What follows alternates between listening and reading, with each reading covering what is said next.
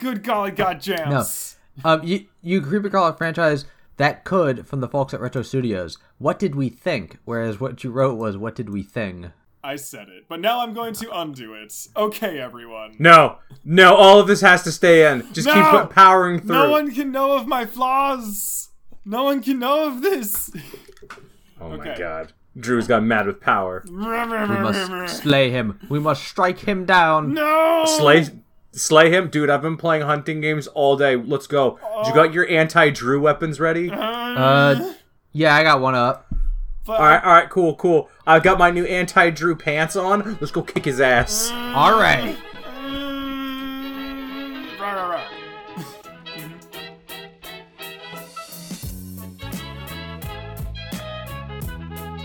Hello, strangers on the internet scanning the horizon for new and exciting opportunities. Welcome to Nitweek, the podcast about friends and video games.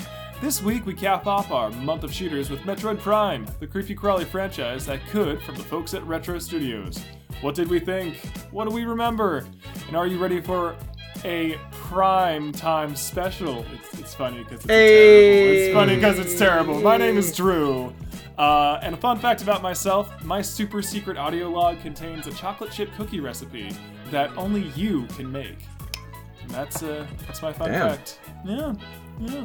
Where do I So if we find your super secret audio log, we'll just have the recipe for Yeah. your chocolate chip cookies? You will. I'll put in a separate one for oatmeal, but you know, like that's where you're gonna find out how to make them on my dead Okay. corpse, lying somewhere, and you can't find. I'm I'm gonna be honest with you. Mm-hmm. If that recipe turns out just to be the re- cook, uh, chocolate chip cookie recipe on the back of the bag of chocolate chips, I'm gonna be really upset. Adam, I'm Adam. You think so little of my cooking skill. I'm very insulted. This better not be the Toll House recipe just on the back back of the bag. Shh, there's a secret ingredient. It's called love. Shit. That's I don't know where I'm pretty good. find That. Deep inside. Uh, hello, my name is Adam, uh, and and my super secret audio log contains the ingredients to make the ultimate sandwich. The ultimate Wow, we're sandwich. getting have a food theme with this audio Well- logs. I didn't expect Drew to also have a super secret like uh you know cookie recipe. I could go with my my backup answer of my secret audio log contains the ingre- the formula and the ability to make endless puns. I've recorded all of it in this audio log. No one should ever find it. Oh my. I feel like that's a series of audio logs, but I do agree with the premise. Yeah, You know, it's like a series. You, you find the first one on level one, and you keep finding more as you go. Hmm. Mm-hmm. All right. That's pretty good. That's pretty solid. Anyways, hello there. I am Zach, and uh, in my secret audio log, well, okay, I have to explain this a little bit first. First, you have to go through the 10 initial audio logs that I have that are detailing the plan. I'm basically talking about the plot. But the secret audio log, after you've gone through like three different diff- different puzzles of varying difficulties, the secret audio log is the one where I tell you the secret to how I managed to make all the other mo- audio logs because I wasn't actually in the game. It was a fourth wall reference. Boom! That was some meta stuff right there. Let me eat a cookie in celebration. Man, Enjoy. oh, if I was sometimes I wish we had recordings of people fucking up while we're being recorded, and that Oh. we could put those as secret audio logs. Oh, those don't exist. Sometimes I, I wish we had recordings of people stumbling over words. but we would have to stumble over words for that to happen. Adam, Adam, can I tell you something? Because you weren't there on Thursday. Go for it. We're like we're about to talk about our weeks. There were some audio logs. It's mm-hmm. true. Well, since we're already kind of talking about weeks, uh, Drew, you want to start us off with your with your week? I know you and Zach have apparently been hanging out behind my back. So this week, um, me and Zach, uh, we did a little Metroid Fun Times. Um, Michael Block, super cool guy, uh, let me borrow his Wii U, and he let me borrow his copy of Metroid Prime Trilogy. So Zach came over, and we spent the entire night playing through the different games and learning a whole lot along the way. Isn't that right, Zach? Listen, man, those fucking waggle controls killed me on the first one. Yeah. And you got- so. You got because you guys are playing the, the the trilogy, which is like the redone like Wii U version, yeah. Yeah. Yeah. Okay. Yeah. So they're all So- waggle. Mm-hmm. There, there's no GameCube. There's no alternative control scheme. You just got to deal with the waggle, and I've been replaying it a little bit. Um, game one, I still feel like the waggle controls just aren't what I want. Two, they seem to hold up a lot better. I don't know. I'm getting a lot more attuned to using the Wiimote. When I first started using it, I was just like angry. Like I, I was just sitting in my room like why why is this happening? Why am I doing what I'm doing? This makes me sad and frustrated.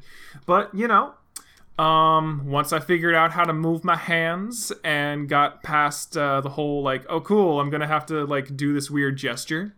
Um, they kind of work. You know, they work. Um, it's kind of fun to be able to look around in new ways that I wasn't able to in past games. But you know, I will. I'll go into that in a little bit more detail later, I suppose. Sounds good. Um, Did you guys do anything else besides just play Metroid? Metroid Prune?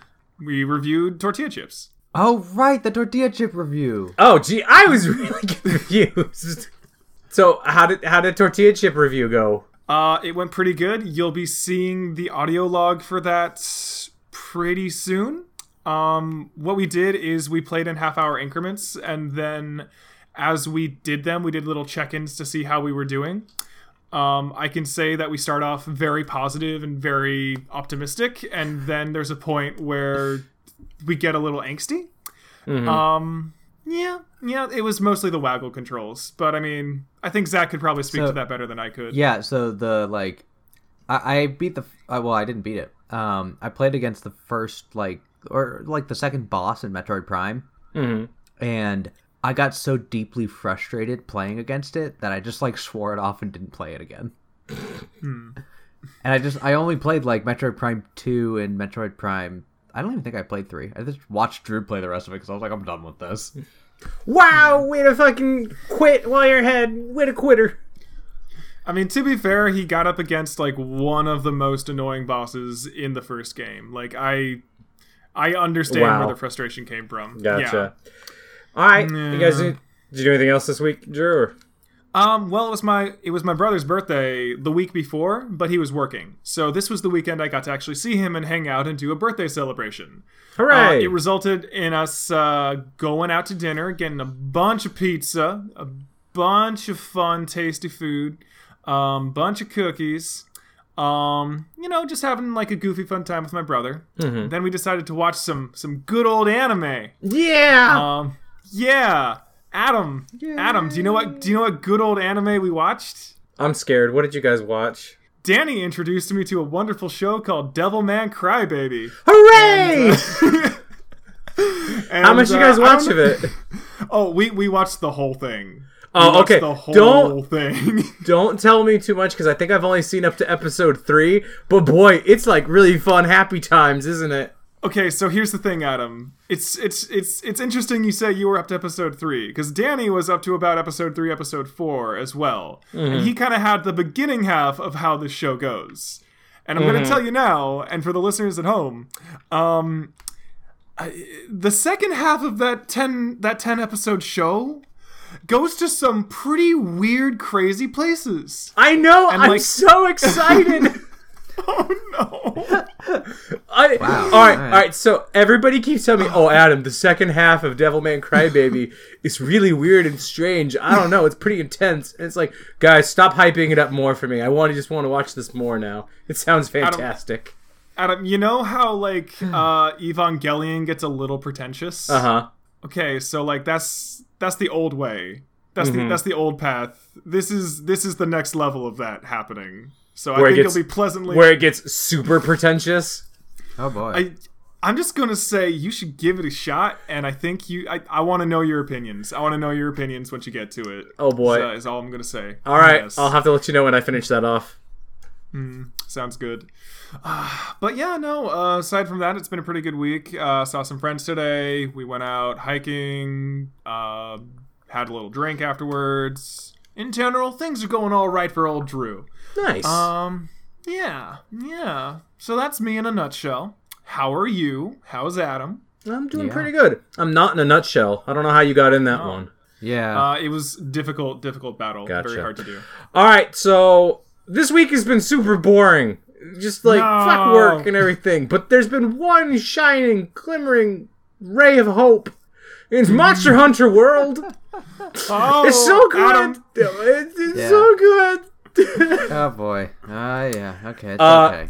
so Monster Hunter World is fantastic. I've been playing a lot of that this weekend. Um, uh, I finally got my uh, got together and with a couple of my buddies and we were playing it. So I think we're up to like rank, I think five or six. I think about five. Uh, so we just fought our first giant T Rex. It's like, boy, that this is this T Rex thing that every time I go out exploring, he shows up and goes, "Hey, can I play too?" Like, no, fuck off, giant T Rex. You're not welcome here. No, he's, lit- he's a bad guy, T Rex. He's No. not the kind you want to play with. He's No. not. right. He's not happy fun time best friend T Rex. No, he's very aggressive and likes to just like pull aggro on people and be like, "We're fighting now, right?" Like, no, not even a little bit. You hit way too hard for me to fight you right now. Like, Oh I'll, dear. Okay. I'll give you a story. Um, this is now Tales from the Hunt with Adam. Uh, I went on a hunt for this weird chameleon dragon thing called a puke puke. It's this weird Oh, the puke puke. and it like it's this weird chameleon wyvern thing that likes to spit poison. And so I went out to go hunt it, and it was like, oh no, it's raining. Uh, this is the first hunt I've ever done in the rain. I wonder what happens. Nothing much. It's just like kind of it's dark, stormy, and cloudy, but it looks really cool. Anywho, I go to fight this Puke Puke, who at this point should be pretty tough. Uh, Okay. I, I finally make eye contact with it and I say, Yes, I'm gonna go fight that thing. I almost get close to it, and just around the corner steps this giant T Rex. It's like, oh. Oh. Oh. And then the two of them start fighting. And, Oh. and they start fighting each other, and I run the hell down this little path to avoid them, but they keep walking, like, behind me. Like, one of them is trying to escape the other, and they just happen to be running the same way I am. Well, wouldn't you know, we, like, us little merry band of two giant monsters and one scared guy and a cat run into this clearing where we find a giant iguana monster that's fight that now wants to fight. It's like, Okay. man, eh, fuck this place. Did it did it Uh, want to but I- fight you or did it want to fight the other monsters? Like I just want to understand the tale of this hunt. Huh? Oh, I wasn't fighting nothing. They were having fun fighting themselves. I was supposed to fight the chameleon thing, but uh, he didn't want to. He wanted to fight the T Rex and the iguana. Oh dear. Yeah. Oh dear. Uh, but that, but yeah. So that's just like one of the many little stories that I've had. Uh, I love this game's really fun. Um, I will say it is like a fucking jungle of UI. Not go- not gonna lie. There's some like Yeah. stuff in there that's like how it's like oh you can do this like oh geez well I guess it. A lot of people are complaining about the UI UX stuff. Um, and to its and to their credit, uh, or it is kind of like there's a lot of information it's throwing at you, but it is like all on the screen and says, "Hey, you can do this." It's just imagine one UI element, and then there's like five or six button prompts beneath it saying, "Hit this button, and you'll do this other thing." It's like, oh, geez, there's a lot of stuff going on. Uh, Mm, well, is that just because the system's really complicated, or do you think it could be simplified a lot? Like, Uh, it's actually weird. This is the first time where I'm saying like there's so much UI, yet there's still not enough to see everything I want to see at once.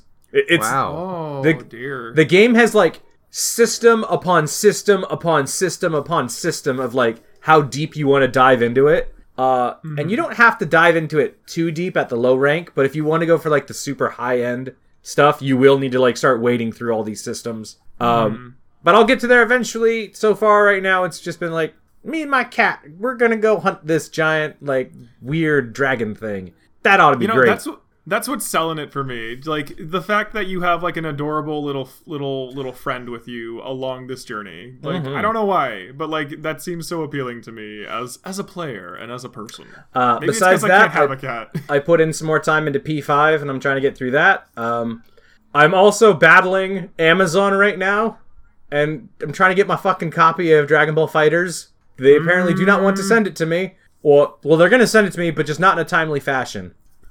Yeah, that sucks, man.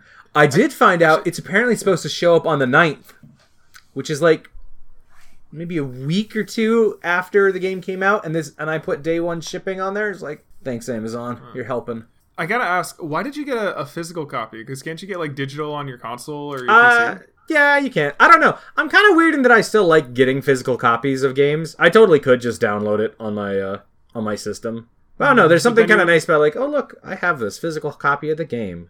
Mm. That's true. Also, now you have more Monster Hunter time, so that's pretty good. hmm Yeah. uh, to be honest, um, Dragon Ball FighterZ like is coming out, and I do want to play it, but there's just so many other things I'm playing at the moment that I'm like, you know what? I'll wait. Actually, you know what? Thanks, Amazon. You knew I didn't need that distraction in my life.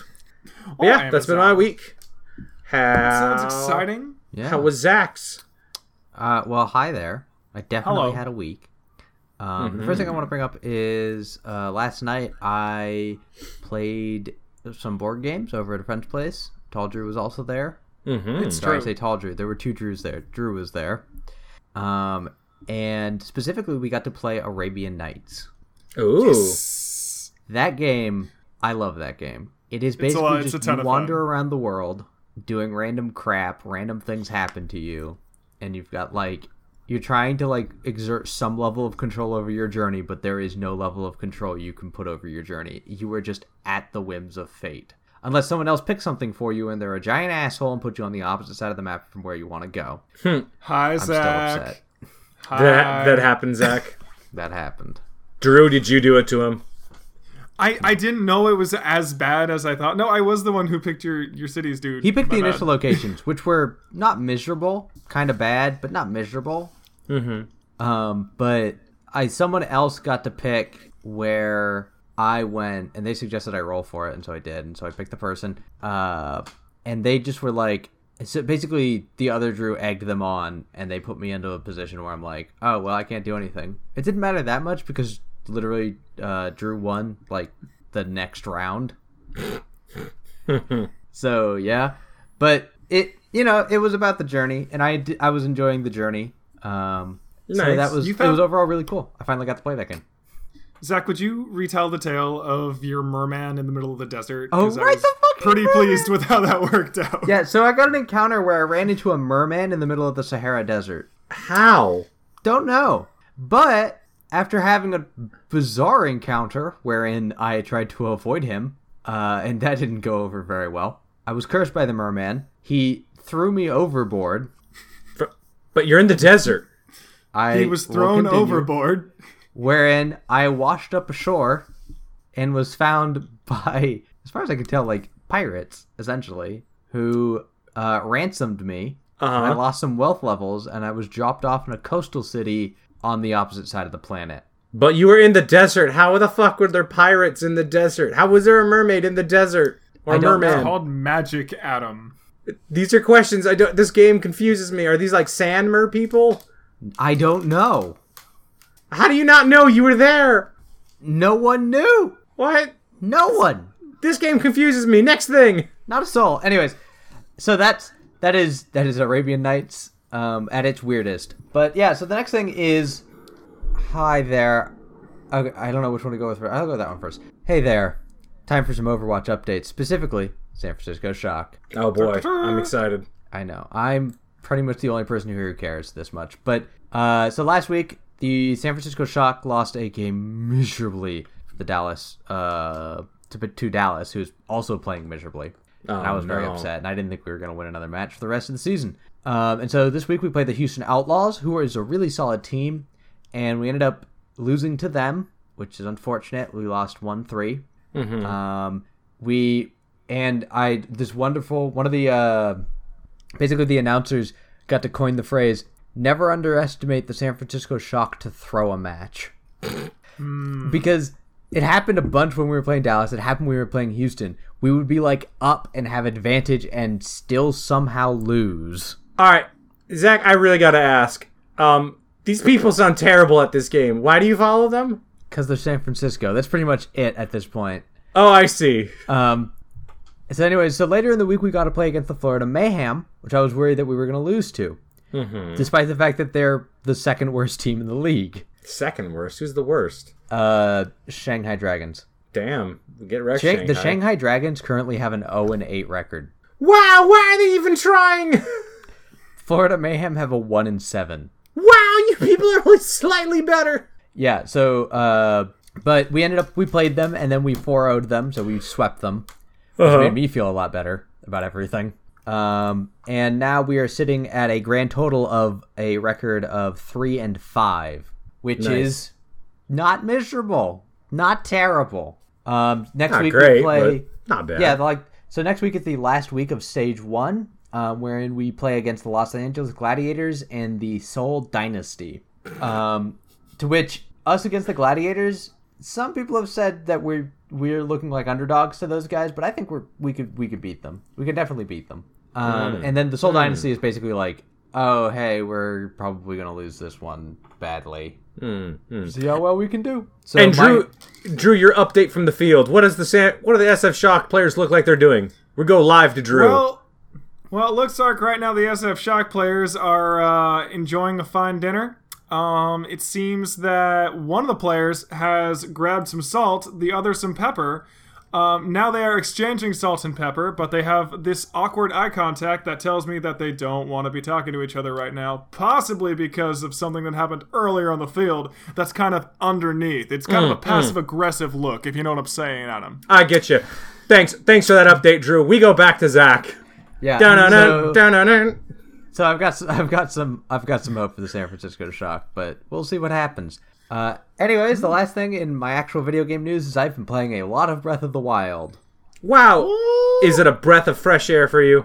It is it is a bit like playing Skyrim again, actually. Yeah, I, I've heard that before. That it's it's kind of like you know, look, big open world, go things. Yeah, Yeah, there's a main plot. Do what you want. It's yeah, it's it's interesting. Um, I'm I'm like like trying to hit up all of the towers in the game so that way I can fill out the map. Mm-hmm. and that is an interesting experience because like so the way you kind of handle it is that you're moving into territory that isn't mapped and you have no idea where anything is but you use your your zoom and you mark a location and then that that's on the map now and now you can like view it on your mini map Mm-hmm. and it just it's actually super helpful in terms of orienting where you want to go next Nice. uh and i did some other things i beat the uh zora boss i beat the zora well, dungeon. sh- don't tell me what it is. i'm not gonna But tell you you- what it is But you'd beat a thing. i beat a thing i beat a dungeon um, Nice. and it was solid. Uh, it was it was uh, pretty good. I enjoyed it. Um, some people have said that those dungeons are actually pretty short, and I agree. There was like it felt like half the length of a normal Zelda dungeon, and I have the feeling that's going to be the case. for Hmm. Are, are these dungeons or are these the shrines? Uh, dungeons? Oh, okay. There so, are- so I'd only heard about the the shrines you could do, and they're like little challenge things here or there. I didn't know there's Yeah. actual like full on dungeons. Yeah, admittedly, I went through one of the shrines that was about as well was like slightly shorter than the actual dungeon I went through. Hmm. Some of some of the shrines are like one puzzle and you're done. Other Wait. shrines are like, here, let me send you a, through a series of like six puzzles. And I'm like, I see. And then there's Yeah, the yeah. combat shrines wherein they just dump one enemy at you and say, ha ha, have fun.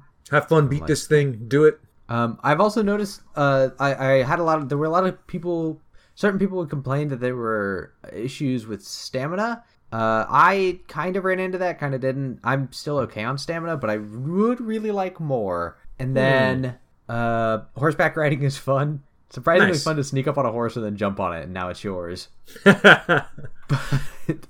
yeah. Uh, and then the, uh, the last thing is the weapon limitation is a pain, painful experience. Oh, is it the weapon durability bit? Yeah, because like so in the game you have you you have your weapon slots, and so you have like I think seven to start with, Mm-hmm. and I haven't expanded it past the seven. Yeah. But my my biggest issue is that I have. So one of my weapon slots is a torch, mm-hmm. one of which is a woodcutter's axe, so I can chop down trees. One of which is a giant leaf, so I can move boats. Um, and so that's three of my seven slots just taken and will not Sound- leave. It sounds like somebody needs to find more slots. Yeah. So uh, I I know how to increase my slots, and I'm probably gonna go do that the next time I start up the game. But I'm just like, I feel like I'm s- like really confined in the amount of melee weapons I can have. Whereas like the bows, I never have an issue with. Well, the melee weapon, from what I understand, the the way it kind of works is you're supposed to be like pick up a weapon, use it till it breaks, throw it at the enemy, pick up their weapon, and like you're hot swapping weapons all the time. You're not really like building up a weapon or anything like yeah, that. I don't know. It just it feels odd. It like, and I get that, but I, there's so many occasions where I'm just like, oh hey, this weapon does 50 damage. I'm not gonna wait this on weak enemies. Yeah, yeah. I need, I, man. And then your and then your entire inventory is full of super powered weapons, and you're like, well, I have to use them now. Mm-hmm. It sounds like you have that that resource management problem that a lot of games at least would get with me where like it would always be potions right like i never wanted mm-hmm. to use a good potion or a good healing item so by the end of any rpg i was like loaded and like every final boss was a huge pushover only Right. here it's all weaponry so it's even worse Yeah. I, Well, I know was gonna say- i know oh, no sorry go ahead go ahead You get to the la- last boss. It's like I have 83 ethers. I think I'm good. yes that is maybe- exactly what happened with me But yeah. Admittedly, it makes like, the final all the boss fight hilarious in that you just are dumping weapons the entire time. Yeah. But yeah, so that is that is uh my week in a nutshell. It so Breath of the Wild overall has been really fun though. Just I see. throwing that out So you guys not only hang out behind my back, but you also go and get matching nutshells and hang inside, hang out inside of them. Okay, Adam, none of this was behind your back. We explicitly said, hey, Adam, if you want to get thrown into a nutshell, there's a really cool yoga seminar going on this afternoon, and you decided to go to work instead. That's right. I I, didn't you. want to be thrown into a nutshell. Uh, that sounds terrible. I'm gonna Yeah, break out of my shell now, and I think we should talk about Metroid, specifically Metroid Prime. Oh, oh, okay. I can do that because I love Metroid a lot. If people don't already know, hi world, we're gonna talk about Metroid. My other tra- Prime. My other transition was gonna be, hey, if you're in that me- that nutshell, you're almost like an morph ball, just like Samus. Hey. And that's the first thing I want to say about Metroid. That morph ball is fun, but we'll get to that. That's right. It is. All right. Hello. Oh, sorry. Go ahead. No, I- that wasn't uh, nothing. Oh, okay, okay. All right. So, so this week we're talking about Metroid, um, specifically the Prime series. Uh, I think we clarified. Let's to clarify, just to clarify, uh, we're not going over Other M. We're not going over the side scrollers. We're not going over Federation Force. and sadly, we're talking about we're not going over pinball. no, We're not talking we are about not Metroid Prime. over pinball. We're not talking about Metroid Prime pinball. I we are not. We are talking about the core series, the shooter series from Retro, uh, heavily influenced by uh, Alien. Um, started off on the GameCube, primarily follows the adventures of Samus Aran fighting some space pirates and exploring a series of different worlds. There are some different plot elements to each individual piece, but that's the general framework. And uh, starting off, you know, for um, just our experiences, uh, I I love this series a, a lot. Um, No, get, I- get right out of town. uh, it's true. Uh, Metroid Prime. Uh, I originally heard about it from a camp counselor who said it was the greatest thing in the world, and I didn't believe him. So I eventually got it and realized that my camp counselor deserved respect because it was just this mind blowing, awesome sci-fi adventure. Um, and it was like one of the first GameCube games I had. Um, I've played through all of Echoes, which is the sequel. Um, takes place on Ether or Aether. Um, it's got kind of a light world, dark world mechanic. It's pretty fun. Um, and thanks to the amazing Michael Block, can't thank him enough. Uh, I got to borrow his Wii U and his trilogy collection and play through kind of the beginning segments of Corruption, the third and I guess final of the sequence so far. Um, haven't finished it yet, but um, made a pretty good way in, so I feel pretty good having kind of like an early impression status on it. Um, and I mean, obviously, based off of that, I went on and played a bunch of the other Metroid games, some of the side scrollers. Uh, that's not the focus of this, but I am pretty caught up on the lore and you know the general feel and vibe of it. I love them. Um, So I was gonna say, like, to sum it all up, Drew's a fan of Metroid. I, I might like it. I might like Just a- it. just a it little might be bit. good. I might think it's good. I don't know. Um, Um, but that's me. I was What gonna say I'm kind of in a similar boat. Uh, I found out about Metroid from. Uh, I think actually the first one I played was a bit of Super Metroid back on the Super NES. Uh, I didn't have a Super NES, but when I played that one, and that was pretty fun. So when I found out, you know, a couple years later that it's like, oh hey, they're doing Metroid Prime on the GameCube. It's gonna be cool. It's like, wow, that looks amazing. And um, so when I got my GameCube, that was one of the games I was waiting to get.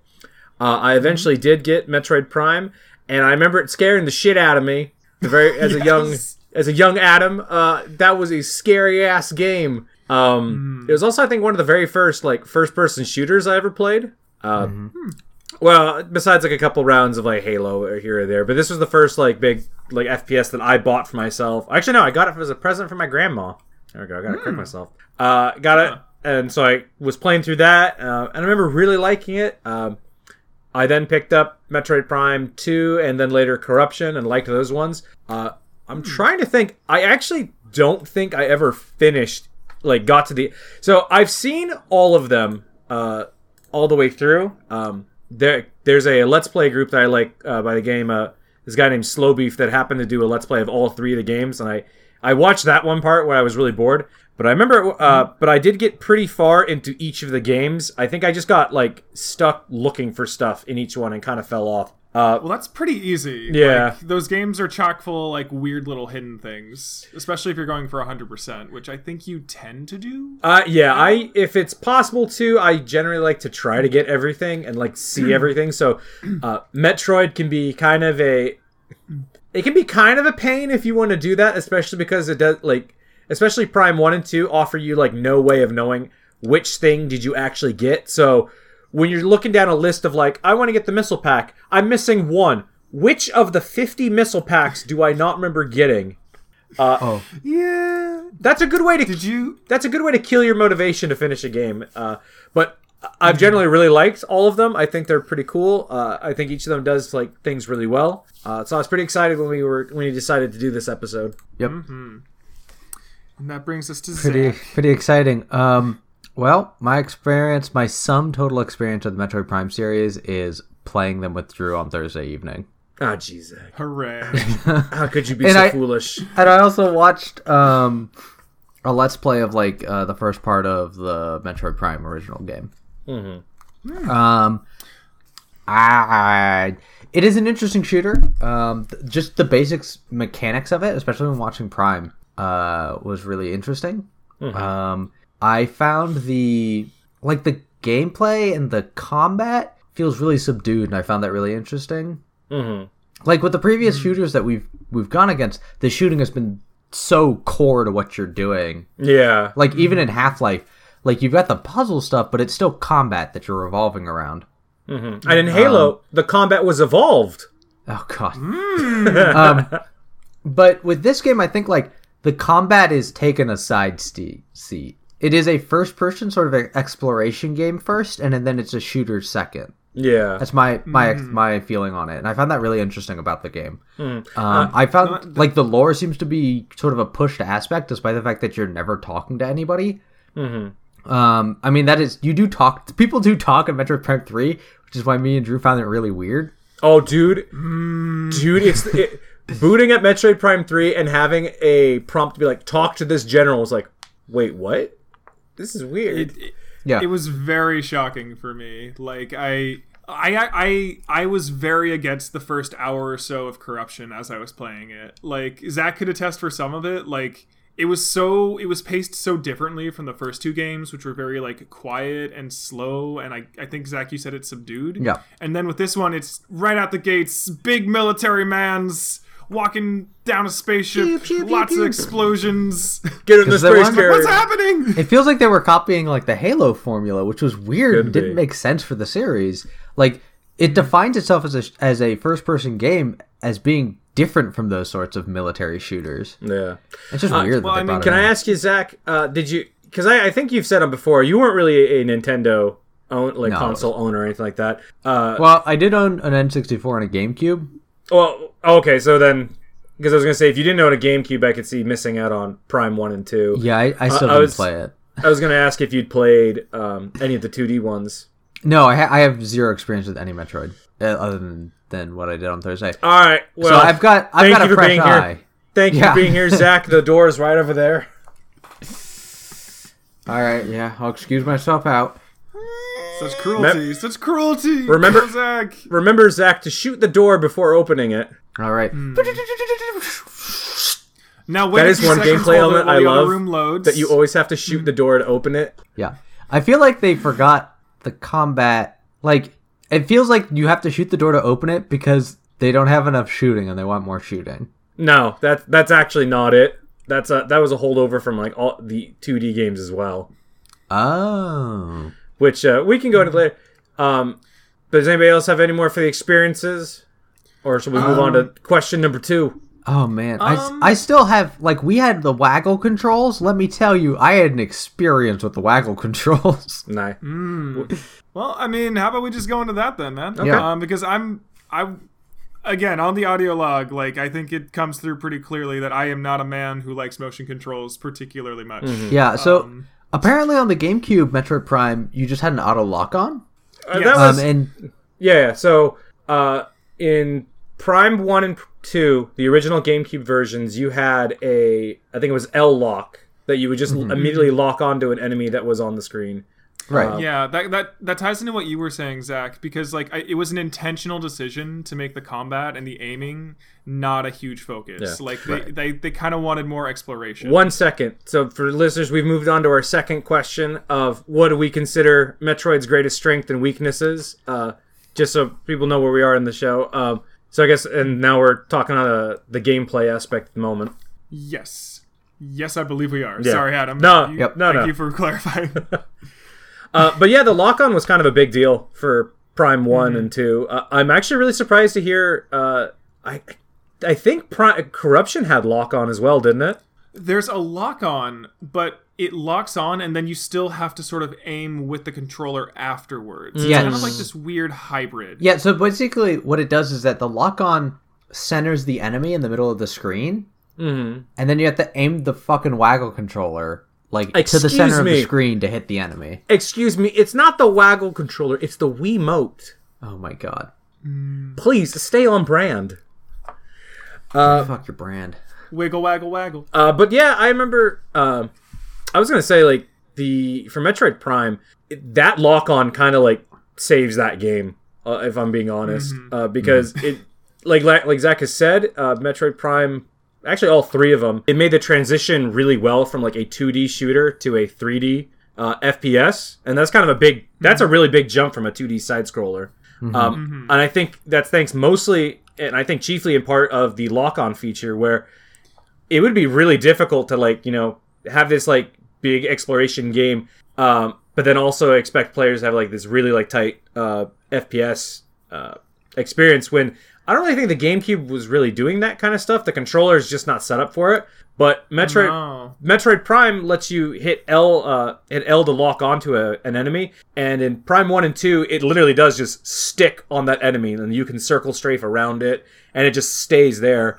And uh, yeah, I remember Prime Three had uh, you know it'd lock onto the enemy, but you still had to aim at it. Prime One and Two feel great to play on a GameCube. Like that lock, They like do. that lock on's fantastic. That game would be Hmm. fucking difficult without a lock on, especially for how fast things are moving. Oh, Zach, you want to tell the story of the wasps? Oh god. Oh, the War Wasp? Yeah. Yep. Okay, so, So you know how that boss is a pain in the ass with the control scheme that the game was intended for? Uh, Okay. Uh, I'm, I'm trying to remember which boss you're talking about. the the Oh, like the um, first normal boss, not the the intro like boss. Uh, uh, Prime One, yeah. Yeah, it's the one where the wasps are spinning around you.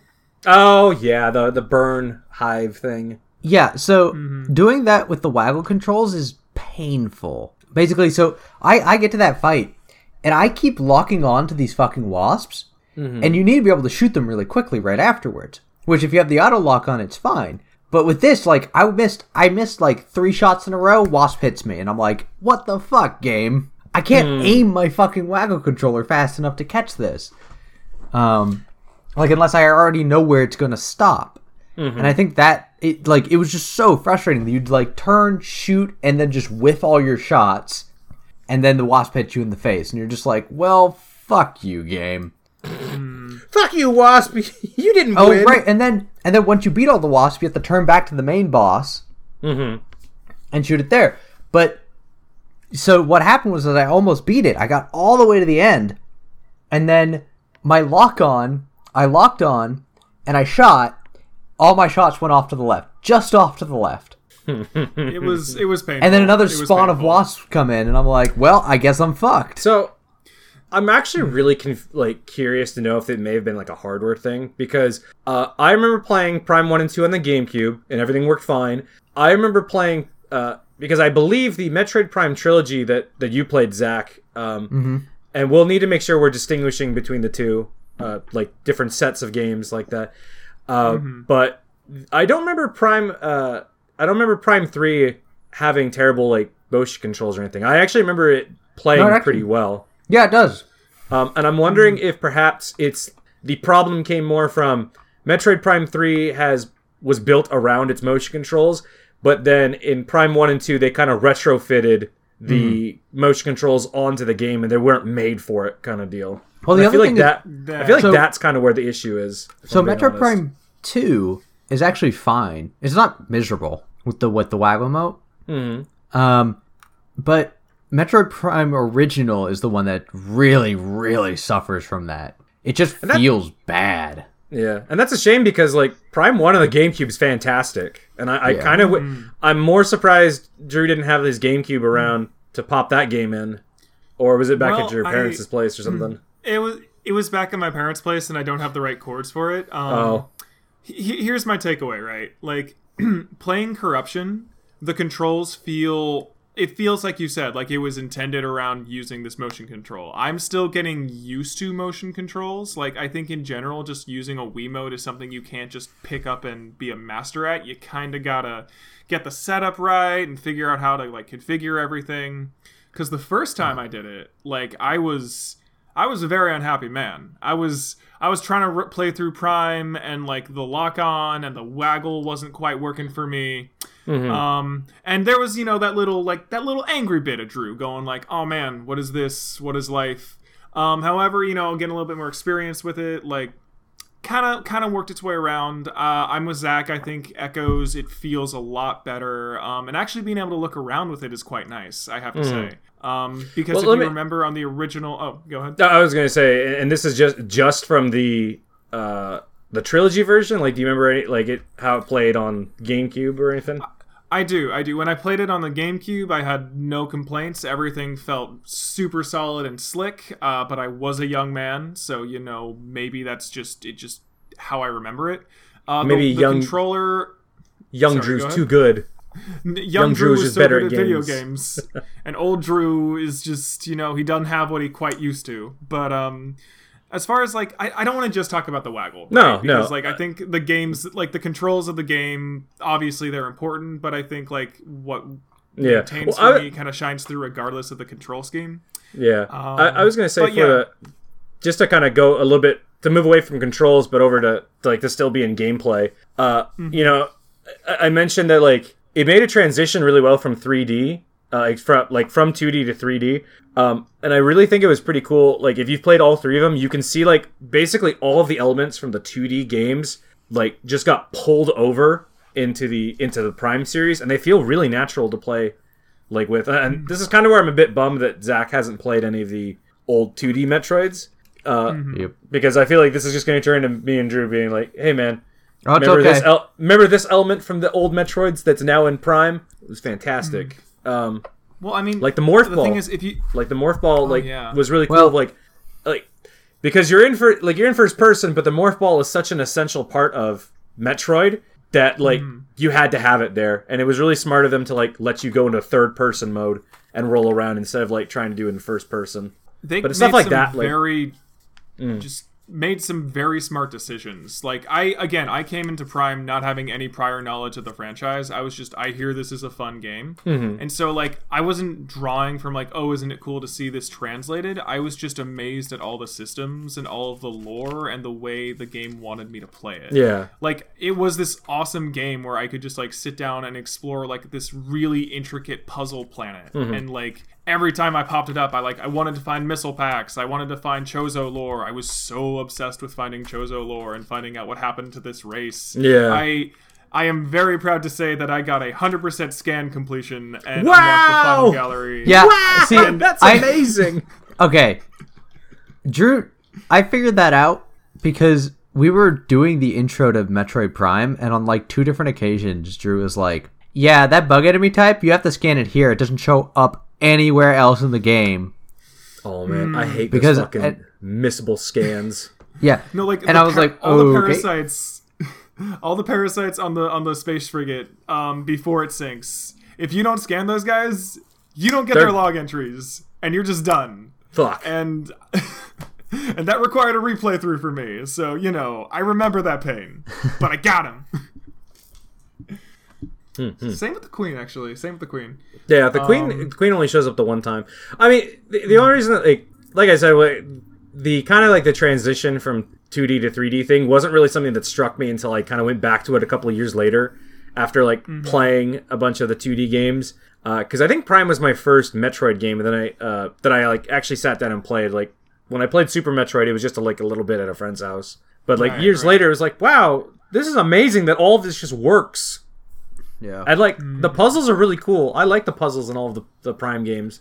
Do you remember? To, to get oh, sorry. Um, I was just going to say to get back to the original question, would you say that the way they translate 2D to 3D is a huge strength for you? Like, is that like why you look at the series and just go like, yes, Uh, this works? Not for Metroid. It's kind of hard to say because I really like, in terms of like how they like were able to move everything over and like maintain like the original feel and like tone and everything of the game, and that like all of the mechanics from the 2D ones are here. I really do think that's like kind of one of the cool things. Um, I, I was gonna say like the just in terms of the gameplay, they do some puzzles there that you couldn't have done in the 2D, but they feel so natural using like what's already established.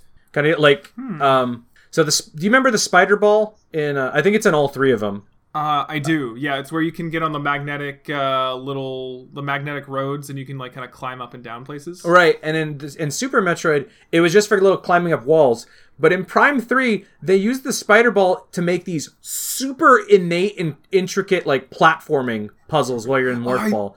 Uh, I and do remember those. and then like later they bring in all these elements like oh hey now that you have the spider ball and the and the uh, morph ball oh sorry not the morph ball bombs you can like go from you can hop from one track to the other and now that you have the boost ball you can like shoot yourself up through these half pipes I think that were God, cool. I remember that. Uh, the half pipes were. I remember passing them in the early game and just thinking like that's a weirdly specific shape, and then like finding them like with the ball with the boost again, and just being like ha ha ha! I'm finding missiles today, son. Oh boy. It's Um, glorious. I did want to talk about about the the story of that because I do think the story of like Oh. all three games is like one of its stronger points, and I think it's kind of what sets it apart from the other shooters that we've talked about. Is that like this is like really about like explore like way more of exploring and story than like I think the other ones are. Mm-hmm. And you're talking about like just the Prime series versus general FPSs, or are you talking about a particular one? Uh, I was gonna say like because of the, I'd want to say of, of like the ones we looked at like because Halo I think is the one that's like most focused on like gunplay and shooting. Uh, Half Life, Half Life I think uh, like has a bunch is more about its story, but not so much its, its exploration kind of deal. Because I remember from what I Oh, played no. of it, they're they're pretty linear levels, but there's a really tight story in them. Uh, I know Bioshock had, uh, and I'm thinking primarily about one, does have exploration, but not to the degree that Metroid does. Right. Um, I don't know. They're really fun. Like Prime's like a really fun game to just like go and explore in. again you can just totally get lost in the planets um, i think what you talked about with like the stacking mechanics is really important because that's kind of like the the game is kind of open world it's just you don't have the tools to get everywhere and like for me finding like you know oh i'm gonna go over here and like recognizing that now that i have this one power up i can totally take advantage of this thing i saw a few rooms ago was really cool as a kid Yeah. right? yeah Um, Zach, did you get much time to explore uh, when you yeah, were playing I, it? I got to explore enough until I could find a bunch of doors I couldn't go through and figured out I had a linear path to that one boss. Oh, I see.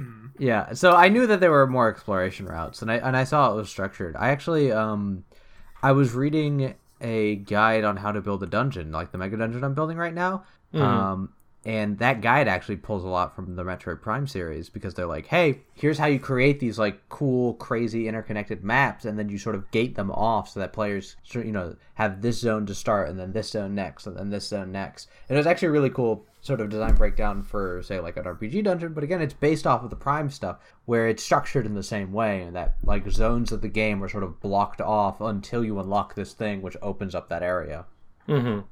the, the one thing I'd say about the exploration uh, that Prime does really well is that it would be very easy to get lost in these worlds and then like kind of like stop playing because you don't know where to go. But all three of the Prime games actually have a mechanic so you don't get lost. Like you pick up, you get your objective, and then it'll let you go for like twenty or ha- like thirty minutes, and it'll then say, "Hey, by the by, you should probably just go here." Like, Yeah. Right. and I think I think that was a good way of like letting people explore, but also like, all right, these people are clearly stuck and lost. Um, let's point him in the right direction. Yeah, and I, I like how, like, at least in the first and the second game, it always seemed like they had a lore reason for going in a place. Like, it's like, oh, strange energy signals picked up in this room. Hey, new technology discovered through this mechanism. Mm-hmm. Like it, it was a very, it was a hint system that was needed, but it felt integrated well enough that I didn't feel like I was being like slapped on the wrist. You know, Yeah, like it was. I just, will say, this is I- what's happening in the game. I did have a couple times where I was like fighting a really tough enemy, and all of a sudden it's like, "Hey, new scan data!" and you a- accidentally hit Z, and it like opens the map, and you were like trying to fight something. Oh no. Oh dear. Oh dear. Um, Well, well, cool, man. Um, so is that so? Greatest strength for you is the exploration focus. You would yeah, say. I, I think so for me. How about for you? right on. For me, um, I I like the exploration focus. I think I'm probably gonna have to agree with you. I think the thing, like the strongest element of the games for me that like ties it together, and I think Zach kind of figured this out, is I hmm. love the scanning system. Oh, God. I think it's just like, Dude. I think it's like one of the best things they've done. I think it's like such a cool mechanic, there's- and I think it's a great way to do storytelling and hint telling, and it adds to that level of discovery that you want in those games. Mm-hmm. And I, I just, I just love it. Like I, it's really it's really cool because you like you get as much story and as much like back info as you want. Like if you really don't care, Yes. you really don't have to scan anything. I think besides a couple enemies because Yeah. uh, I know in some of the later games, and I think maybe even in the first one, uh, you kind of have to scan at least the bosses because they'll show you the weaknesses and let you lock on to weak points. Other than that, you really don't have to scan anything, and you don't have to interact with the story at all unless you want to. it, Except for Prime system- 3, where it says, fuck you, you're listening to our story. Oh. Huh. Well, I mean, I we'll probably get into that when we go over um, just the series entries in general because I have some things to say. But um, yeah, no, I I love the discovery element. I I think, like I said, scanning is just like a super cool way of telling story. Like there's environmental storytelling, and it. I like as I was replaying it, it, it reminded me a lot of a good solution to those old point and click adventure games where like there's like very simple puzzles, but because it requires you to pick up on very specific contextual clues, like those games become very difficult to finish. Like I love Grim Fandango, but like good god, like I it's so easy to get stuck in that thing. But by having something that you can just like go ahead and read and like have very explicit things like kind of like pointed out to you, it really helps you kind of like feel like you're solving a puzzle and feel like you're solving like some kind of weird scenario um in a way that I guess again like I don't see in many other games, especially shooters. Yeah. Um I was also say. just shout out to the music. The music's super good. Like Oh, dude, the- I, I have like a point down here of be like special mention to the music. All three of them have Mm-hmm. fantastic music. It's like it's really fun to hear like old like like some of the music from the Super Metroid game, like just redone in like this cool thing. And then there's a bunch of new tracks and everything. Oh, the music's fantastic. Can Can you answer one question for me? Uh, I think my favorite track is Phendrana Drifts. Uh, just like that weird, like slow. Da, da, da, da. Is that a remix or is that an original Uh, track? Because I can't, I do not know. I think Phendrana is a original track. I think Okay. so. Okay. Uh, I could be entirely wrong. Um, But yeah, Phendrana Drifts is a good one. Uh, I think the one I liked was did you did you ever get to Torvus Bog in uh, I I did Metroid Prime yes. Two? I liked that one a lot. Oddly enough, the second zone in both in all of the Metroid games have really good music. Um, Huh. I did want to say a couple things on the on the Metroid story real quick, uh, especially re- in regards to Prime. Um, One, the Metroid Prime series, like all three games, and I guess, I guess technically maybe four. Whenever Metroid Prime Four does come out, um, the entire Prime series is a self-contained story. It really has nothing to do with like I guess the quote unquote greater story of Metroid. Um, hmm. It's very you know because Nintendo usually makes the Metroid games, but this was the first time they had handed it off to Retro. So it makes hmm. sense that they would be like, "You're gonna make a standalone story where you can just make it, and if this works, great.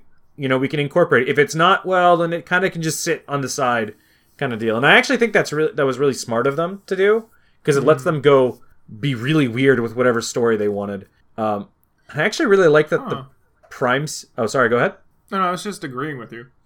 I was gonna say I really like the the fact that the Prime series, like all three of them, Metroid usually has a very episodic kind of story where you don't really know that they're all connected because they feel so like you know each uh, self-contained.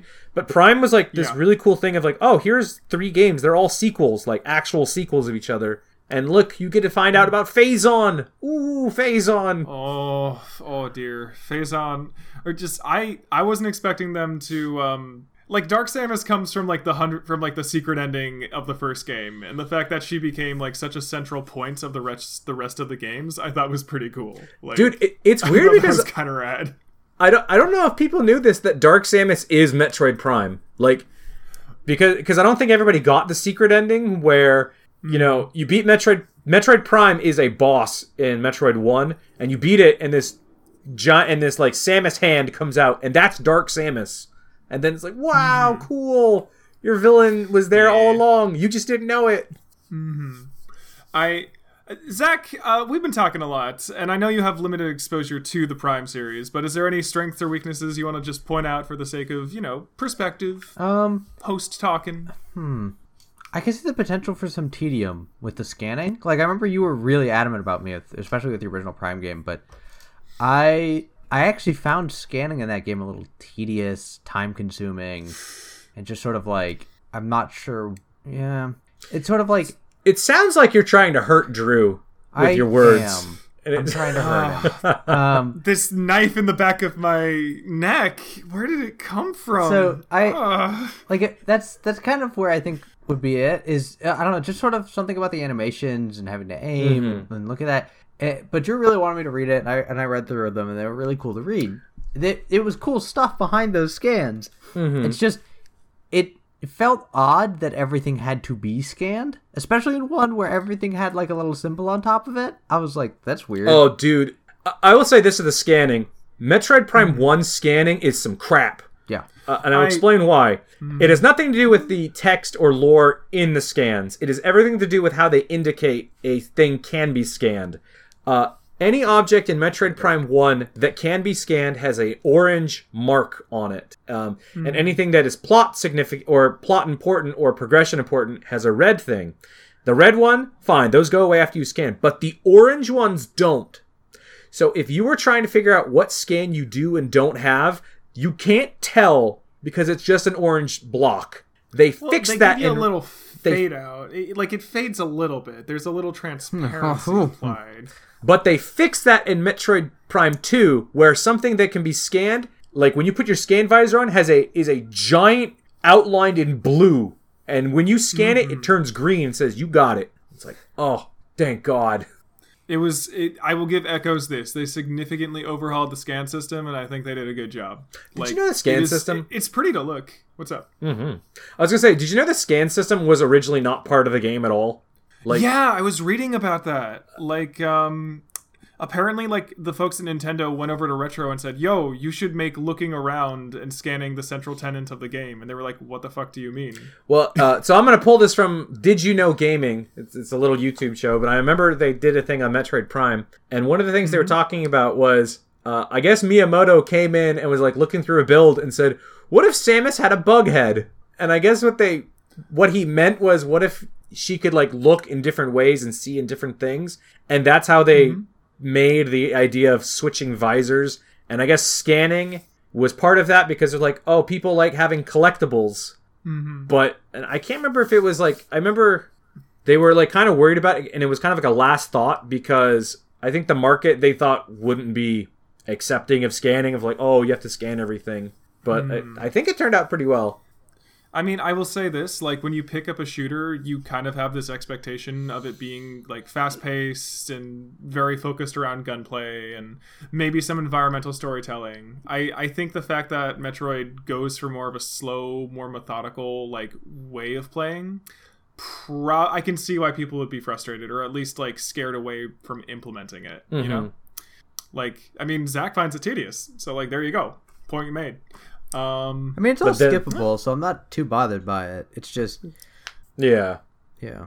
In any Okay. case, uh, perhaps it is time to move on to our next question. I think so. Um, gentlemen, what are some memories you have of Metroid Prime that you would like to share with the table that we are all sitting around? That's right, because we are all memories. we can all see each other in real life. That's how this works. We're Yes. definitely not recording over the internet.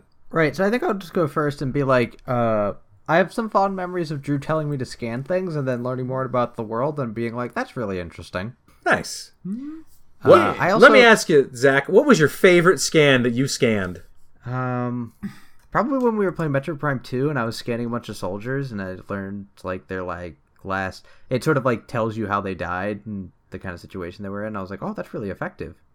Did it ever weird you out that some people, as they're dying, go, "No, God, help me!" But they wrote that in their log, Yeah, it is a little weird. I or they. I think the idea is that it's being transcribed. yeah, I know, but mean, it, it's goofy when you think of it. That some guys being there, like getting attacked by uh, the Ing, and it's like, "Oh God, ouch!" and like writing it I down. gotta write it down. It's like that one Monty Python joke in the Holy Grail where it's like, "Watch out for," uh, and it's like he's writing out "uh" as he's like screaming it out. yeah. Yeah. But okay, Zach, you like the scanning. You like the scanning. like the scanning. Adam. Adam, do you have any I memories? have any? Do I have any me- fun memories of Metroid? Um, I guess I, I have two. Well, technically a little bit three. Let's we'll go with these three quick short. Uh, I remember the very first time I popped in Metroid Prime One. I it was I think Christmas. I was all hyped and excited to play this new game, and I remember the fucking like abandoned space frigate that, that is the intro tutorial level is so moody and so oppressive it scared the shit out of me. And i remember getting to uh the parasite queen and having to fight her. And i remember dying the very first time i fought her. And it like that game over screen is super intense because you just see like there's like a, a heart monitor thing going it's like samus has died. And like oh my god. Uh, i remember being actually really scared to pop that game back in the next day because it was really scary all right I it's really scary. That's th- yo like they all have their interesting horror moments um but i gotta say like one like one was freaky. One had some of the freakiest stuff that i've seen. Um do, do you remember the chozo ghosts? Yes. They're, those games are terrifying. I hate them. They're also so for people who uh, sorry go ahead. they're terrible to fight. I hate fighting them. So, for people who don't know, the Chozo ghosts are the spirits of the the race that is on the first planet uh, that you visit in Metroid Prime. And the thing about them is they just kind of happen and they happen very quickly. You will enter a room, it will go dark, you'll hear this loud cry, and then these like translucent glowing white bastards from hell show up and they zap around the room real fast, shoot lightning at you, and like you got to kill them all and just ugh. aren't they invisible aren't they invisible as well They, So they maybe- flicker between invisibility and visibility. So I They're evil. so you guys talk about how how scary the first Metroid Prime game is, or how like creepy it is. Mm-hmm. Maybe this is just because I, my first experience was literally less than a week ago. I didn't find the game scary at all. I found two more scary than th- than zach one. were you more afraid because of the motion controls in metroid prime 1 I was mostly saying I was mostly struggling with the motion controls. because that takes you out of the moment real quick Yeah, it Uh, it dragged me out of the moment pretty harsh. But even I- Mm-hmm. then, like it, it didn't. Nothing seemed particularly scary. it may be I'm gonna recommend you give it a. I'm gonna recommend you look up the Chozo ghosts, Zach. I'm gonna recommend you look them up. uh, I don't think like I don't think that that shit's gonna scare me. But all right, Zach is trying to say that we are a bunch of pansies and that he is af- more afraid of zombie like space marine soldiers. Mm-hmm. Uh, I was gonna ask To its Zach. So you did play. Does oh you did play the beginning part of two, and so you did get to see like the crazy Ing and like get pulled into the dark world and all that. Uh, yeah, yeah, I got to that part. That that was Nice. like two again had some some like moments that I'm like, oh, these are actual horror moments. This feels like an actual alien movie. I will say, um, Metroid Prime 2. So, Metroid Prime 1 has some really good atmospheric stuff, and there are moments where it is really scary. Uh, 2 also does that, but it's more when you get into the dark world and have to explore in the dark world.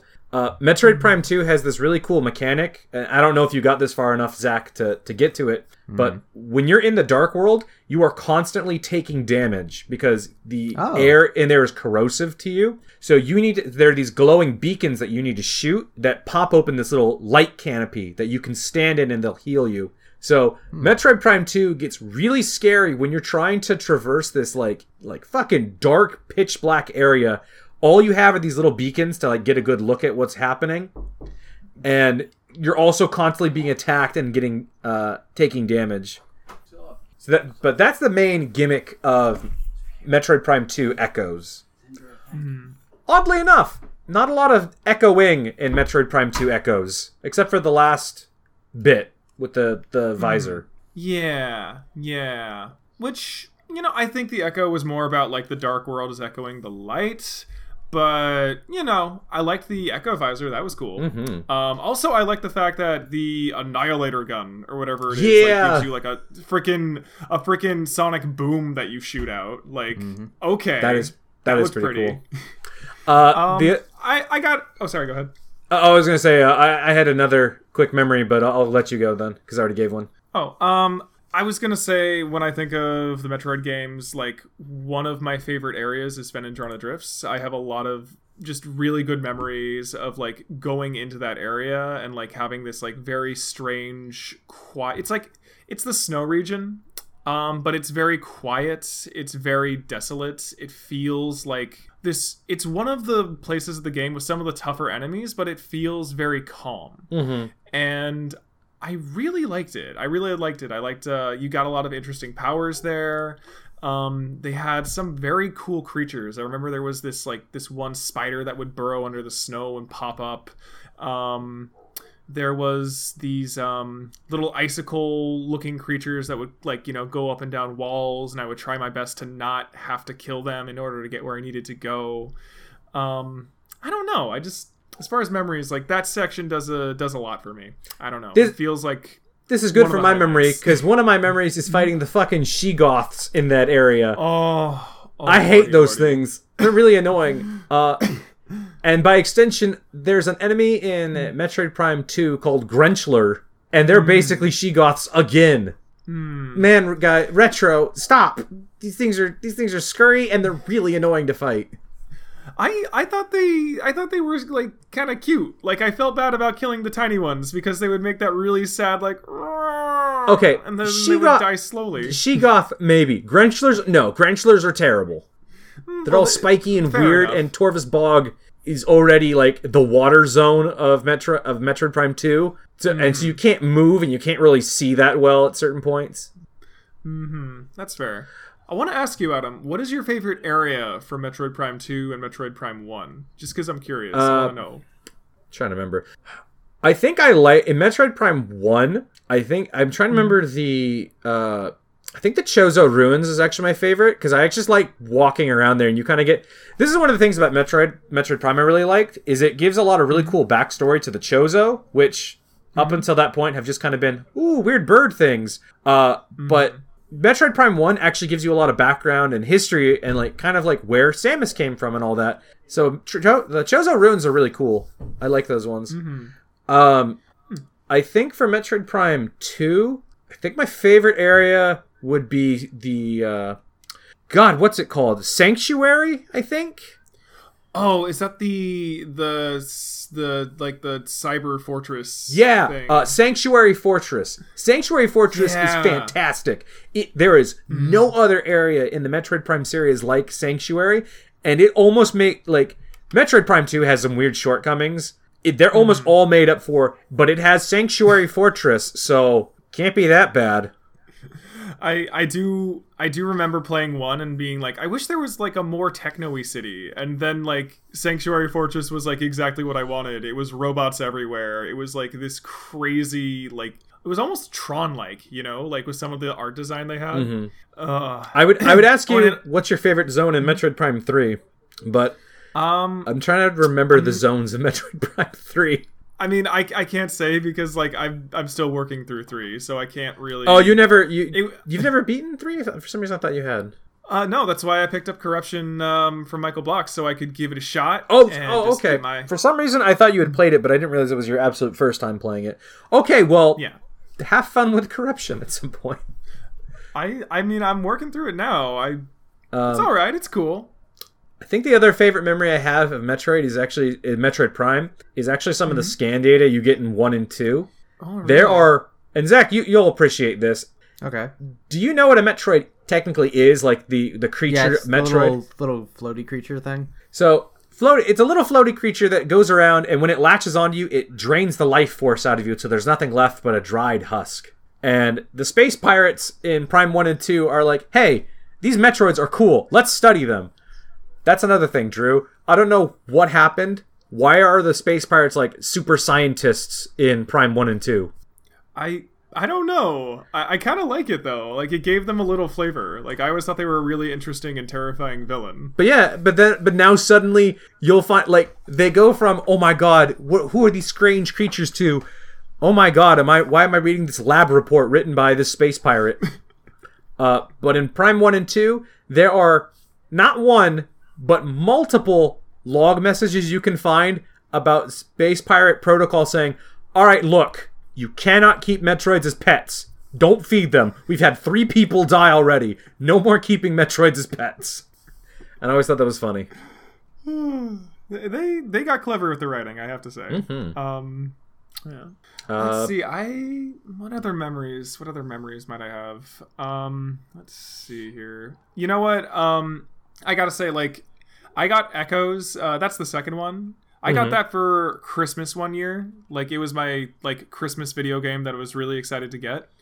And I think because of that, like I always have like these weirdly like warm memories of that game. Like I know it has its shortcomings. Um like there are bits of it where I'm like, ah, that's a little bit of a copy paste job. What can you do? But like that intro bit, like it just I don't know, it reminds me of happy times. So I don't know. which That's is memory. which A is memory weird a memory. because Metroid Prime 2 is all about the darkness and being dying cold and alone. I know, it's terrible, but there you are. Well, cool. Uh so should we move on to our uh our next question? I think it's time. I think it's time to move on to our question of what is your favorite entry in the series, uh, and what is your least loved, and what made these ones stand out for you? And I think it's only fair that we start off with you, Adam, and work from Oh, there. oh me, oh my. Um, so I really can't think of a least loved one of any of the Metroid Prime games. I really do like all of them. Um, I think Metroid Prime One is probably. I think I want to say it's my favorite because it just puts it like there's it made it makes the transition so well from like old to the new thing. Uh, and I think it's so cleverly made that way. Uh, I really do like the scanning uh, in that game, um, and I really do think you get a good sense of exploring this giant world. Um, You know, it- it'd been so easy to be like, because that's the thing about Super Metroid and like Metroid One and Two is that like these are really big areas that you're going to explore, and it takes a lot of time and effort to actually build that all out in 3D and to have it look good in 3D. And I really do think they nailed it. It like Metroid, like I think Tallon Four is the planet you're exploring. It looks fantastic and it's fun to explore. Uh, I think it has a really fun story. Um, I do have a lot of love for Metroid Prime Two. Uh, it, it because it how has to be the well, how do you follow up the Rockstar, you know, like big like Big Brother game, and that just means Metroid Prime Two goes fucking weird and trippy, and it goes like off the wall trying to do something new, and I think it ends up having some really cool elements like. Uh, the, its big gimmick is you have this light and dark world thing, and that's a very overused trope for Nintendo. But it also has a light and dark beam that new like now have ammo and you have to be careful not to waste or lose too many uh, and there's just some really cool power-ups and uh, areas you go to uh, it's just kind of goofy because sometimes it's can be a hassle playing prime 2 um, but it does Were you were you a huh Oh, sorry. I just I want to know. Were you a fan of the ammo system or not? Like, it seems like you liked its implementation. You were happy. It was Um, I liked it at the beginning because it made it kind of stressful. Of uh, it's kind of like the conversation we were talking about with like keeping your potions till the end. You know, like Zach was saying, Breath of the Wild, where he had all these super powerful weapons. Well, the light and dark beam are your really powerful weapons, and they're on a very small ammo supply. in Metroid Prime 2, and it makes it very tense of like, I need this for exploration, but I also need this to beat enemies. Um, now, I will say, Metroid Prime 2 is very smart. You can never not have uh, light or dark uh, the ability to shoot that because even if you're out of ammo, you can do a charge shot to do a normal thing. So you can always explore, no matter if you have the ammo. But it's like, and it's really tense because you have these powerful weapons, but don't really want to use them. Uh, at some point in the game, you get like 250 shots of these damn things. So fuck it, who cares? Balance is thrown out the window there. You can just fire it off as much as you want. Uh, But I I think Prime Two had some really cool moments. It's just the beginning part is kind of a fucking slog. So I think two is actually. Uh, I thought I was gonna say three is a big step towards being more cinematic. I I really I think it does pull it off quite well, and I think you know Drew you'll need to finish it to kind of see it, but I do think it pulls off Yeah. that cinematic thing. Uh, it has kind of the least rememberable areas for me. I really don't remember much about any of the zones. They're very almost generic Oh. kind of sounding. Well, that, that's a letdown because like that's one of the big highlights for the Prime series is like their crazy environmental design. Well, three just has three has fewer zones. It has fewer unique enemies. Uh, it does have some new gameplay mechanics, like your you can call your ship in to do bomb runs at some point, and that's really Oh, that's really cool. Uh, okay. but it also just like some of the things they do may like kind of take away from I guess the Metroid feelness of the game. I don't know. It, I think 3 was always kind of my least favorite. Um, even though 2 is very frustrating at times, it's at least still trying something new and cool. 3 just doesn't 3 feels very generic almost at, at some times, but its ending is very cool. It also lives and breathes by whether or not you like the motion controls. So, That's that's entirely true. Take- I take that for what you will. I mean, I I have a sl- like my take on it is I, I I'm pretty much with you on. I think the first Prime is probably the best. It's it's a great package. Um, right out the gate, it's doing so many cool, interesting things. I think it has uh, like again, I'm working through three right now. My opinion can change, but I think it has some of the best writing of the three games when you actually look into the logs and you see the way they were like trying to like you know describe these different creatures it seems like they were trying really they were trying to get like some very interesting ideas like down there on paper. Is that for 3 or for Um, 1? uh for one for one. Again working through three um actually i that first hour of three just does not do it for me. It like i like that slow pace. I like that it is just me against the world feel. And with three because it opened up with like here's a bunch of federation guys here's a bunch of hunters to join you on your quest or whatever happens. Um like it feels like that was taken away in lieu of maybe more of a action orientated story mm-hmm. and i can see why they did that. But like playing through it even like i'm checking out the different planets right now and it does feel like it's designed less as a prime game and more as like a wii tech demo. Like Yeah. it looks really nice but there's all these moments where i have to like use the waggle remote to like open doors very slowly and like hit certain buttons. And like in the first games none of that was there it felt more pure mm-hmm. you know it felt more like this is like driven by design and that's why certain things are the way they are Yeah. um I- I agree. Like 3 mm-hmm. like I almost wonder how much of three's development was fighting against the Wii U like sorry, not the Wii U. Was how much was fighting against the Wii hardware and the and wanting to implement motion controls cuz it sounds like it should work just on paper, but then like and for the most part it does, but when it doesn't work, it can be mm-hmm. very frustrating. Yeah. And like I again, like it's it seems like a very competently made game. Now that I'm past that beginning part, I'm seeing that more primey part of it and I am liking it. I'm actually liking again the fact that I can look around a little easier. Um because as much as I love the control scheme of 1 and 2, it was kind of like a straight shot unless you stop to look around. Um I'm not sure if that was intentional or not. Um, I like two a lot, as I said. I think what does it for me is it it adds some new mechanics. It kind of adds some level of polish and some iteration on what was going on in one. There, I just think the environments in one were more interesting, and I think the creatures you thought in one were more interesting. Two has one too many copy paste jobs for my liking, but I will say the Luminoth are freaking cool. Sorry, uh, I was saying I was sad because I wanted to show Zach the Mothman, and I didn't get to get him to a living Mothman. Oh man. Um, because like that guy is so cool. Like he alone is like a super cool add-on to that ser- to that to that particular game. Because like the first one has no one like that, and it, it was kind of cool to have a buddy you could go back to and be like, so here's my progress. How are your moths? Hey. and they just like huddle around him. Hey Zach, if you liked being able to summon the Mothman in Persona, like U-Mos is a literal like giant Mothman. Well, looking him up. He's so cool. Um, He's so cool, guys. so so it sounds like one's probably your favorite, two's probably your least, and three's kind of jury still out on that one. One's probably my favorite, and I feel like by the end of three, it will be my least favorite. Um, because I really like two, and so far from what I've seen of three, there's cool stuff, but it doesn't feel cool.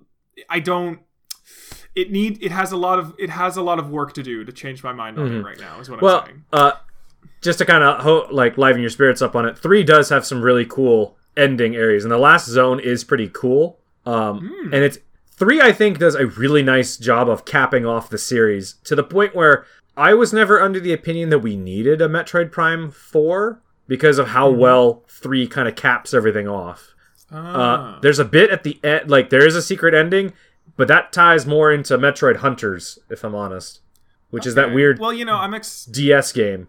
Ooh, weird. hmm Well, I mean, I'm excited. Like again, I'm still playing through it now, and like I want to keep playing. So it, like, it's not like it's turned me off. It's just, it's the one where the jury is out, and it's the one where it's kind of like there are a few things where I'm going, wait, but I missed the old way. I missed this thing. Mm-hmm. Um, Zach, But yeah. which is your favorite of the Metroid Prime series? I'm really curious. Well then, hey there, everybody. I gotta Hey, have some Zach. hot takes. Hot takes. Hot Here we go. Hot potato. Hot take time. Hot- Metroid take Prime potatoes. One. It was all right. Metroid Prime Two. It was good. Metroid Prime Three. Eh. It was wow. alright. And this has I'm been gonna some give hot takes. Like my again, I have such a shallow play experience listening to you guys talk about this. Zach, I think you only like Metroid Prime 2 because it's a giant Mothman. Uh, that might have been the case. I did just spend a bunch of time looking it up. Damn. And that's how, guys, that's how you sell Metroid. Put more moths in it. Yeah, Mothman. That'll get me. Mothman. Did you did you know that the uh, the race is called a Luminoth, which is lumen for light and moth? Light moth. Yeah, Drew. Drew told me about it. Audience member, isn't that a, such a weird thing? Oh, how Yep. novel. All right. Um, well, any any any last guess- thoughts on Metroid before we move over to Design Club? Um, I I think I'm good. I I've said what I need to say. Um, I think it's time for design club, everybody. Yeah. Let's get to it. All right. So on this week's design club, um, it's a little tongue in cheek because while I like the Prime series a lot. Um, it's very obvious that it draws certain influences from Alien, and that is a heavily documented and admitted to thing. So, for our design club, it's time for you all to create video games based off of influential sci fi or fantasy settings. What would you rip off, and how would you implement in a way that is not going to be a copyright break? Is my question. Ah, I guess. so legally Ooh, this is distinct is, the flavor of the day. All right. Um. Legally distinct is the flavor of the day. Um, Huh. what sci-fi So- series would you rip off or draw influence from in order to make a video game? Fuck. The problem is everything I can think of has kind of already been done. That's really bumming me out. So what? Wait, what video game Hmm. series has has done uh like straight Star Trek? Um, Probably like Mass Effect would be the closest one I could think of. Yeah, but that's it's more it's it's more space opera. Star It Trek is, less but- space opera. It, Star Trek is more is more from my small understanding of Star Trek is more space politics. I think. Yeah. Yeah, it's sort of like well, the thing is, the, the whole thing behind Star Trek is that they're sort of going and exploring the galaxy Mm-hmm. and like going out there, seeing what's there, um, things like that. And they have like directives that they need to do, and so there hasn't really, I haven't seen a game that's done that where you sort of like go from world to world to world, where you're just sort of like, we're on the prime directive here to explore the planet and figure out, you know, and like learn about the universe and things like that, like with like an express design, like an express goal of just going places. I would say, from my limited knowledge of, uh, I think Mass Effect Andromeda was trying to do that. Oh well then. uh, of like go to each of the planets. But you're right, like they were going there to colonize and find a new home. Star Trek would be more like we're going out to find new like civilizations to boldly go where no man has gone before. Precisely.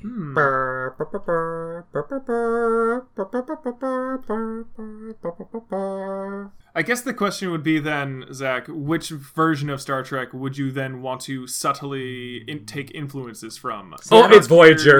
It's Voyager. It's gonna be Voyager, I guess. Ah, fuck off. We'll take. I'll take Voyager. Okay, what would you do? How would you make a game out of Voyager?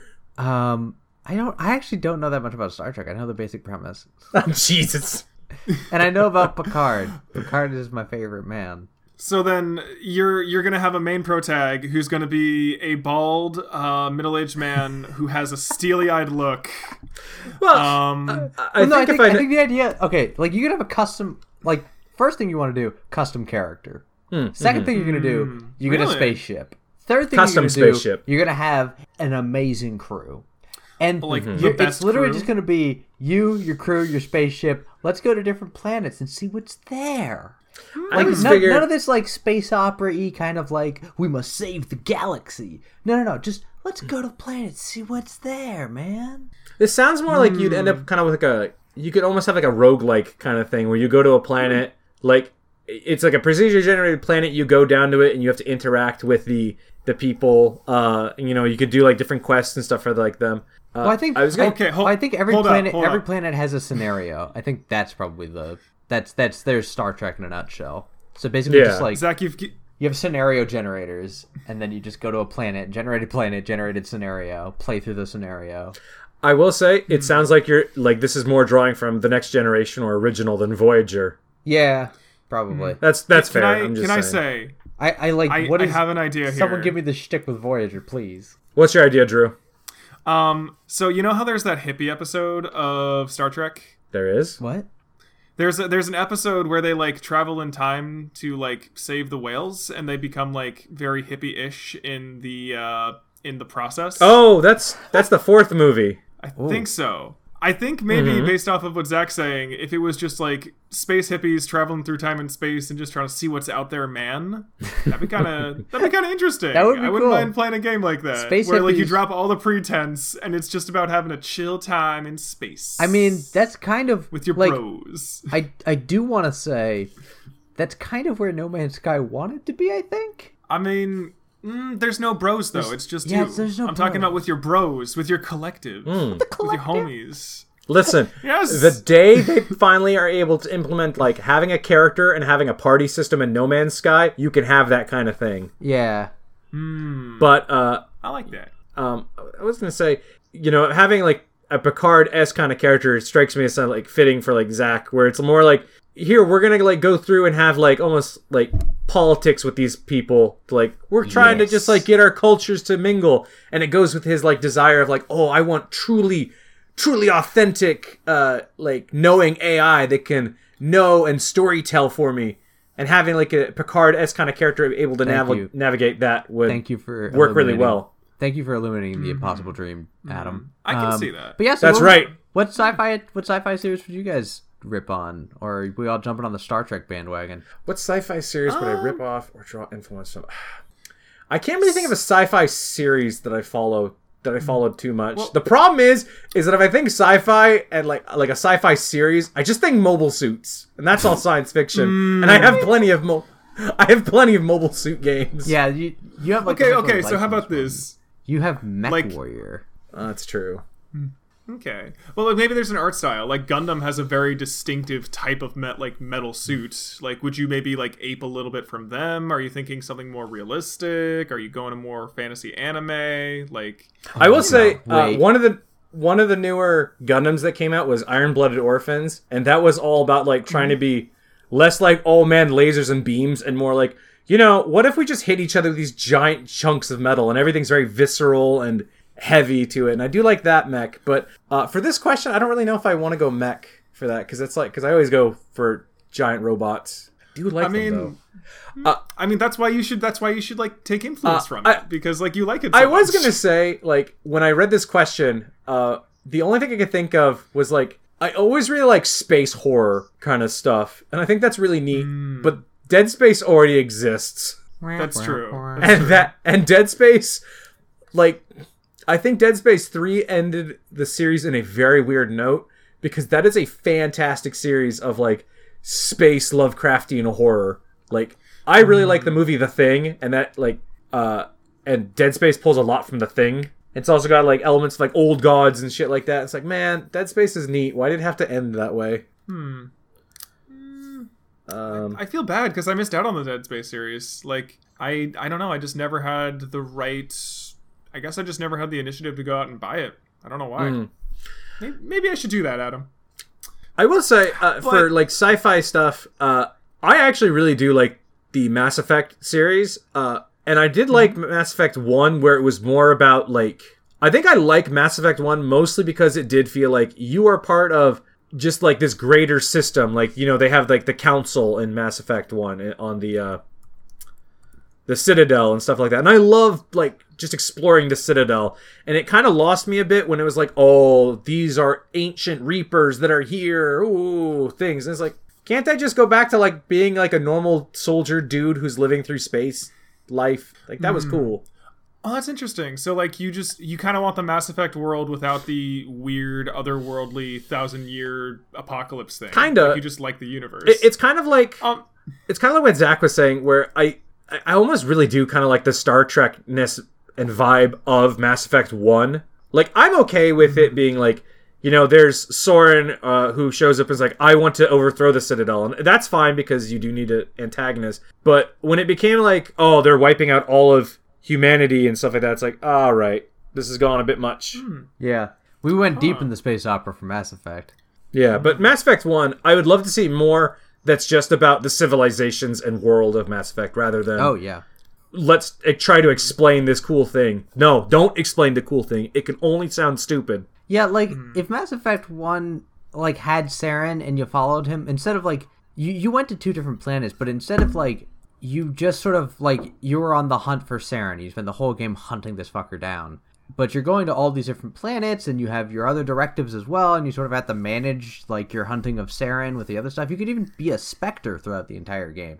Like you're the mm-hmm. super super secret agent, but you also have you you know you got your orders to deal with. I don't know. I think that might have made a more interesting game than the original Mass Effect. But now I'm just like talking out my ass, mm-hmm. and I have But the yeah. feeling the Bioware team probably has a better idea of how that game could have been improved. Drew, what are your thoughts and feelings? Well, my thoughts and feelings on cool sci-fi stuff that I would definitely want to draw influence from. like thinking about this question, I got two.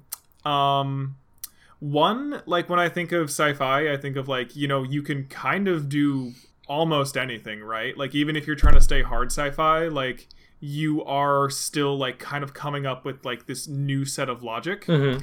And I think if you're doing that, like exploring the realm of like dreams is always really cool. Mm-hmm. I think it'd be interesting if someone like took some more influence from Inception, oh, right? yeah. Like like hmm. the idea of like maybe there's some kind of science behind it and just like the idea of like like I feel like there are puzzles and there are gameplay elements tied to the idea of like having a thing inside a thing, a dream within a dream, a character within a character. Like I feel like that's a very cool idea and I haven't really seen that explored a whole lot outside of that movie. There's a know? there's a game you might you might at least find interesting called Remember Me, and in that game Oh yeah. And in that game, uh, you, there's a civilization where you can basically upload and preserve your memories, and then check them out of like the memory bank as much as you want. And the premise of that game is that certain people can hijack into somebody's memories and alter like events, uh, how they remember shit. And it kind of reminds me of like of what you're describing. Uh, but that game decided to instead of being all about dream puzzles and memory puzzles, be more like, what if you could build your own combos? Like, what? Why? That that seems. Hmm. Well, I've not played it, so maybe it worked out. Um, I because I vaguely remember that game and I remember thinking like, oh, that looks kind of cool. Um, but I didn't want to pick it up, and I don't really remember why. So that's a little sad. Hmm. Yeah. Let's see here. Aside from that, um, I always liked the aesthetic in, and I don't know if this counts, but like uh, Mirror's Edge. I thought that the way they did dystopia by having everything be basically clean IKEA land was like kind of cool. Um, I wouldn't mind seeing a bit more of that, just because I thought it was like almost like an interesting twist of like, no, in the future where everything sucks and is like oppressively designed, like you don't have the freedom to be filthy Um, so that was cool. I wouldn't mind like aping some of that. Um, not aping. I would. I would never, never rip off. I would only draw influence from. Um, it's legally distinct. It's definitely not a rip off yes, yes, of course. Um, and I guess to just like end on a happy note. Um, there was this movie that Disney done did called Treasure Planet, and it has like some flaws, but it has like some very cool art direction. Oh, right. With like hmm you know, like steampunk ships in the sky and traveling from planet to planet. And I feel like the art style was just really cool. And I wouldn't mind maybe like having a level or two designed similarly. Like I'm always a sucker for genre mixing and like I think that movie did a pretty good job. I remember know. Treasure Planet being pretty cool, and I I gotta be honest, like having like a big thing with like space pirates or space, like exploring space like they would like like the ocean. It's kind of a cool mm-hmm. idea and aesthetic that I wouldn't mind seeing more of. Yeah. Yeah. Yeah. Mm-hmm. Remember when they had to raise the solar sails and you were like, "Wow, it's just a sailboat in space." this is this is both cool and dumb. I know. I know. Like logically it makes no sense, but like it's you know, you don't have to sometimes. Sometimes you just want something that looks really cool. You don't have to tell me about half of like concept art is. you don't have to tell me about liking stupid things. That's basically all I do. Uh, okay. well, I think Do we have any anything else? I think I'm done with this design club. Yeah, I think I'm good. Hmm? All right. Uh, Does anyone have any toaster pour outs before we kick this thing off? Uh, I have a toast to Monster Hunter World. It's really good. Uh, everybody should play it. Buy a copy and play it. Um, I'm gonna give a toast to the Philadelphia Eagles. You did it. You won a Super Bowl. Whoa! Good Spoilers job. for the Super Bowl. Uh, that already happened. That's right, because we're not going to date this recording at all. They'll never know. Yeah. So, uh, they 2018 Phillies Phillies won Super Bowl. hooray. Yeah, they beat the Patri- uh, They beat the Patriots. I Who have- would have thought? Yes, I know. hooray.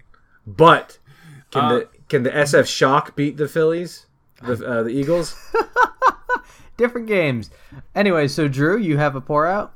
Or I, I have a toast. I have a big, massive toast to Michael Block. Thank you so much for letting me borrow your Wii U and your trilogy collection. Yay. Uh, it's been a trip. It was very helpful. Super cool dude.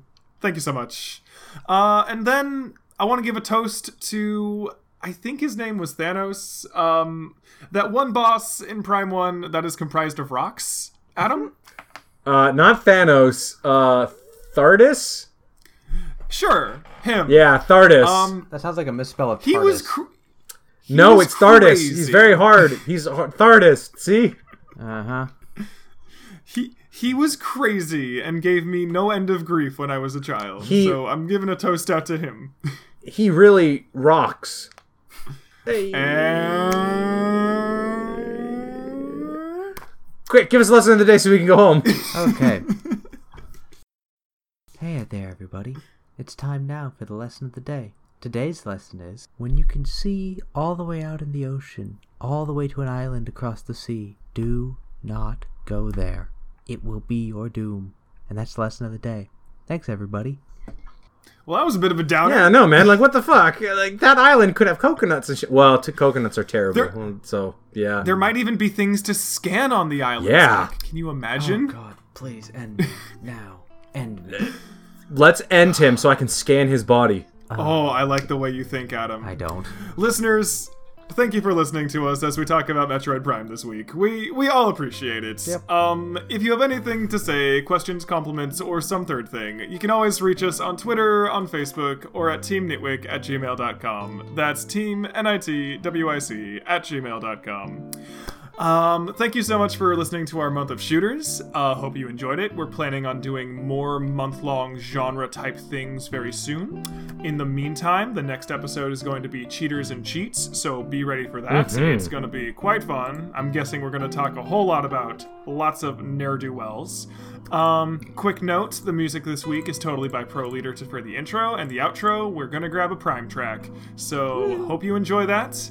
Uh, hope you have a great day. Hope you had a good breakfast and a good lunch and a good dinner. And we'll be talking to you and seeing you real soon. Hooray! Yay! All right. Goodbye, everybody. Goodbye.